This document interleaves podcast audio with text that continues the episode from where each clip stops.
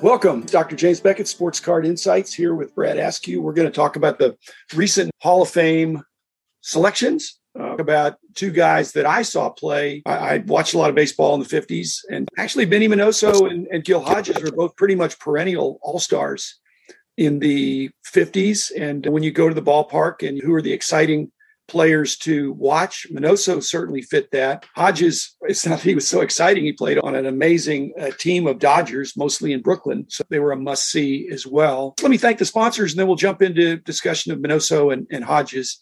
Uh, Topps Panini, Upper Deck, Heritage Auctions, Huggins and Scott Auctions, Mike Stadium Sports Cards, Burbank Sports Cards, COMC.com, and Beckett Media, Beckett Grading, Beckett Authentications. Brad, welcome to the show. You've been on before. Always enjoy your perspective and you actually have some personal perspective of Minnie and Gil. So, welcome to the show and tell us why you're so happy that those guys got in.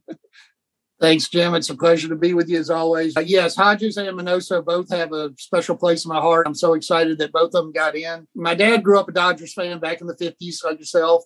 And his best friend, a gentleman named Reese Laughlin, who actually passed away earlier this year, my dad's been gone about 20 years, but Gil Hodges was Reese's favorite player. He loved Gil Hodges, and he and I, even in recent years, as he got became very elderly, we would talk a lot about how Hodges belongs in the Hall of Fame, and we even talked about maybe we'll go to Cooperstown together to go see him inducted, et cetera, that kind of thing. So obviously that didn't happen, and he just passed away this year. But Hodges was a great player, like you said. He was like an eight-time All-Star with the Dodgers. Obviously, Brooklyn was going to the World Series all the time uh, back in the 50s and big power hitter, great gold glover too. I think he won three gold gloves in his time. But, but uh, Brad, was your friend Reese more enamored of Gil Hodges uh, because of the playing, or because a lot of, of his of Hodges contemporaries really just said he's an even better man? I think it was some of that. It wasn't just the home runs and the RBIs. He he really valued him as a man. And yeah, you're right. I actually several years ago found that there was a new biography that came out about Hodges, and I bought two copies of it mailed one to Reese and, and he read it immediately and loved it and, and really appreciated me doing that. Also, many years ago, I gave him the double card holder with cards that I had of Hodges at 59 Topps in the 1970, right after they won the World Series. So on the back, of course, talks about him being the manager of the Miracle Mets. It was really cool. But you're right, it was character as well as playing. I think that really attracted Reese to, to Hodges and therefore through him and through my dad attracted me to Hodges from that standpoint. He really has great statistics. He, he had a lot of power. He had fielding. He, had a lot of different things and well respected. But it defeats the notion that people usually think that if you're really well liked and well respected in the industry, you're you're going to get the votes, and especially from the Veterans Committee. And, and Gil Hodges waited a really long time. He had the managerial success. Yeah. Uh, so uh, the only thing I can think of is that there was uh, too many Dodgers. party in. Part of it, I think, yeah. In fact, I read a book uh, a while back called The Cooperstown Case. Talked about in one of the veteran years in the 90s, Hodges fell one vote short, and Ted Williams wouldn't let Roy Campanella vote. He was in ill health, couldn't make the trip to be there for the meeting, and they wouldn't let him vote. So, long story short, if he'd let Campanella and not being in the room, he would have gotten in 25 years ago. Granted, he was already deceased then. He had died in the early 70s from a heart attack. So, it's not like he would have been there, but still, he could have been in there a long time ago. He actually got over 60% of the vote from the writers twice, which is obviously it's not 75%, but 60% is pretty strong. Generally, if you get over 60% from the writers at one time or another, you there's a darn good chance you're going to get to 75 eventually. Yeah, and you eventually do get in, but things are different now. But uh, do you think the hobby has already anticipated this? Because I have an account on COMC and I had a flurry of Gil Hodges sales. I didn't move up my price, but I, mm-hmm. think he was priced as a really good player, maybe even a borderline Hall of Famer anyway. Always had popularity, but a, b- a bunch of them sold. Obviously, going back to the Beckett magazine, I think Hodges would have always been listed as a star player in your listing of each set. And I think Minoso would have been the same way from that standpoint. Minoso, less so. I think yeah, I would agree. less well understood. Nowadays, these young players come up when they're 20 or 21 or 22 I think Hodges and Minoso both were mid 20s at least by the time they got up there. And Minoso, I think there's still question of how old he really yes. was. Based on the sketchiness of his age, some people think he might have been as old as 28 when he first got to the majors, which you missed five, six years of prime probably or early career.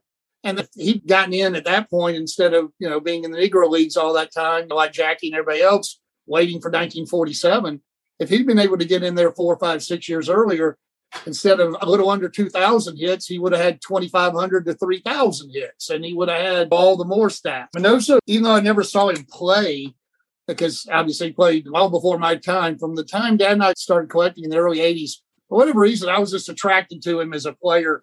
Maybe from what I read about him, maybe it was his name. I knew how flamboyant he was as a player, base stealer, incredibly popular in, in Chicago and stuff. His 56 Topps card is probably my favorite. It shows him sliding, you know, really hard into second base. And you can see how his spectacular play and just what kind of a player he was. And he had a great reputation among players and the Latin players, including Clemente, of course, who you love. They love the guy because he was that generation before them and really helped to pave the way for them to come in. In fact, in that same book about the Cooperstown Chronicles, there's a quote from Cepeda, Orlando Cepeda. He says, Aristides Minoso was the Jackie Robinson for all Latinos, the first star who opened doors for all Latin American players. He was everybody's hero. I wanted to be Minoso. Clemente wanted to be Minoso. So that's a quote from Orlando Cepeda from a book about Latin players in the major league. So that's pretty cool that he kind of opened the way for Cepeda and and Clemente and so many others that came after him. Let's talk about age because nowadays, when you hear about somebody cheating on their age, it's so they can drink, you know, or, or, or do something eh, that it's to be older than you are. But you could make a case for Minoso wanting to be younger or older, depending on how you look at it. And so I'm sure he has a birth certificate. I haven't seen it, but if he right. was born in 23, that means his 52 Bowman and Topps cards, he's almost 29. Yeah. Uh, he's, he's 28 something, 28 and a half during the season. That's sure. pretty cool to be a rookie. Now, he wasn't a rookie. He played, he came up in 49. But even sure. then, he was born in 23. He's a 26 year old rookie. Nowadays, right. people don't even want to prospect on the older rookies. But what if he was born in 25? If he was born right. in 25, that makes him a little younger. But if you think about getting out of Cuba and wanting to be recognized, maybe looking older, it gave you more adult status or something or, or more respect. Whereas right. now there are stories of prospects who were 25 who said they were 21. so, right. so that the scouts would sign them up. Uh, right. But Minoso. That, that happens all the time or they would sometimes they would know, say they were older in order to be able to get signed. Exactly, really exactly. 16, and then, and then revert back. Yeah. So, right. so the games with age have been going on for a long time.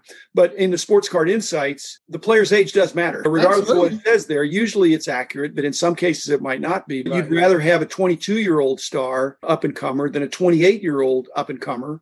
Uh, Absolutely. Uh, Noso hit the ground running. He played literally and figuratively. He really played the game all out. And I think that's what Clemente appreciated, and he did the same thing. When I look at Hall of Fame, I look at how many All Star games, what the peers thought, not just the sports writers, but the peers. And I think Minoso and uh, Hodges both were highly respected, selected to All Star games, part of winning teams. Although in baseball, if you're not on the winning team, it could be because your team has terrible pitching or you're a great hitter, but they pitch around you. But Minoso was an exciting ball player. Okay, I've got a, a conspiracy question for you. All right. What do you make of the fact that that Minoso broke a color line of sorts? He was a black Cuban. He was a black person, but he was Cuban. He paved the way, and mm-hmm. I'm, I'm, happy about that. But right. you correlate that with the fact that he got hit by pitch so many times? I heard that same thing. That was something I was going to mention. He got hit by pitch like 200 times which led the majors or led his league eight or ten times or something. I heard. Yeah, I'm sure that's a lot of that was probably driven by we don't want this guy here. Let's pluck him. I don't know how much of it might have been his stance or how aggressive he was up on the plate, or just flat out racial hatred, or some of both. I don't really know, but you got to figure it out. Maybe, yeah. I like I said, I'm just floating it out there, but I, I don't right. think we can be judge and jury after the pitches. I think I think he was a lot of the great hitters in the 50s were bad ball hitters. They thought they could hit it, didn't matter whether it's in the strike zone. But if you're looking for something outside, the pitcher comes inside, you, you get nicked. You're going to get plugged if you're out there. Yeah. But they, yeah. The other thing I look at is whether or not these hit by pitches are they knocking the guy out of the game? Are they breaking his arm? Are they beating him? Are they hitting him in the head? Or is right. it one of these? Uh, he took one on the arm and just jogged his way to first base laughing. Yeah, yeah. Right. You know, whatever. But it's yeah. it's not actually if you're leading the league every year hit by pitch, but again, but still respected. It seemed like by the other players.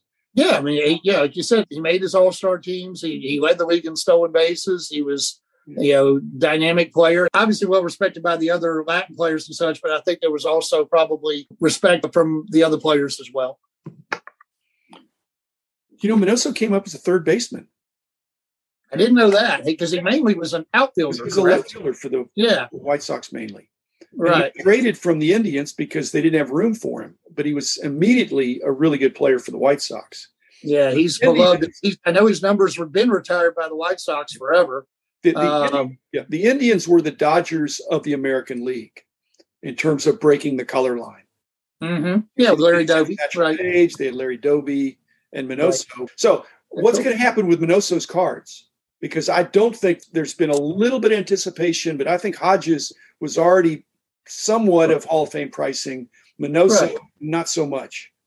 Yeah, obviously the 52 Bowman, I'm sure, is the most expensive Minoso card. And I, you know, I own one, but what are we talking? 125, 150 bucks on those in reasonable condition, I think. Last week, this week, maybe not. Yeah, man, yeah, this week maybe a good bit more. There's exactly. room. There's room for those to go up. Hodges yeah. could go up a little bit. Minoso could go up a lot. Right. Minoso, Minoso on your wall? That's an interesting question. I imagine Hodges might have been on your wall. No, Hodges on my wall. Minoso 52. Hodges, not sure what's on there, but it, I don't like putting the uh, smaller Bowman format on the wall because they don't look as good in the BGS holders. Agreed. Uh, that's the other thing I go by. If I'm going to have a thousand players, celebrities, good players, Minoso right. would be on my wall. Yeah. Hodges would be on my wall. You yeah. know, that would have been the case regardless of whether they got in the Hall of Fame. Oh, it's really, I mean, really if a thousand are on the wall, there's a good chance probably three or four hundred of them may be baseball, and exactly. they would clearly, and they're, and, they would they're worthy in that realm. They're worthy of that because how many guys are in the Hall of Fame now? Three hundred or so. I think they were in that range too, as far as players. And I've actually got pretty cool memento. I've got the, the Hall of Fame postcards with their plaques. Yeah, yeah. I have the whole book of every one of them, and I update it every year with the new one. So it's a neat book to have uh, every one of the plaques in a book and it'll be nice to add Minoso and Hodges and the others to that. We're just talking about Hodges and Minoso. Both those guys stayed in the game to some degree after their playing career was over with coaching and managing and things like that. And right. were a credit to baseball. I think that's a positive for getting in the Hall of Fame. And I think that's a positive, again, as a sports card insight for card values being able to have an upside. Because if you, you disappear and you're out of sight, out of mind, Minnie Minoso was making headlines when he was an old guy in his 50s right. or uh, maybe even 60s when he got up to the plate and didn't even embarrass himself. Yeah, oh, yeah, actually, that's in, in my run of all Minoso's cards, the last card I have. You may remember there's a 1977 Topps card, and it shows him as a record breaker, as the oldest player. To, I think they how do they phrase it? Oldest player to hit safely. So in 1976, he got a hit and he was up there at that point. The card claims he was 54 years of age in 1976 when he got a hit in the major leagues. It was a stunt, obviously, to do that, but still, it's pretty amazing. That wasn't a stunt because he got a hit. What was a yeah. stunt? It's four or five years later when he came back again, so he could be in five decades. Exactly. Uh, I'd love to be able to step up the plate with one decade, much less five decades. And Gil Hodges both. Uh, they were iconic. I'm glad they're in the Hall of Fame. Brad, thanks for uh, sharing your stories thanks, listeners. The Hall of Famers are, are what a lot of us collect. And we just added a couple more to our ranks. Actually, six more, but these are two we're talking about now. So thanks, Brad Askew. Thanks, listeners. Be back again tomorrow.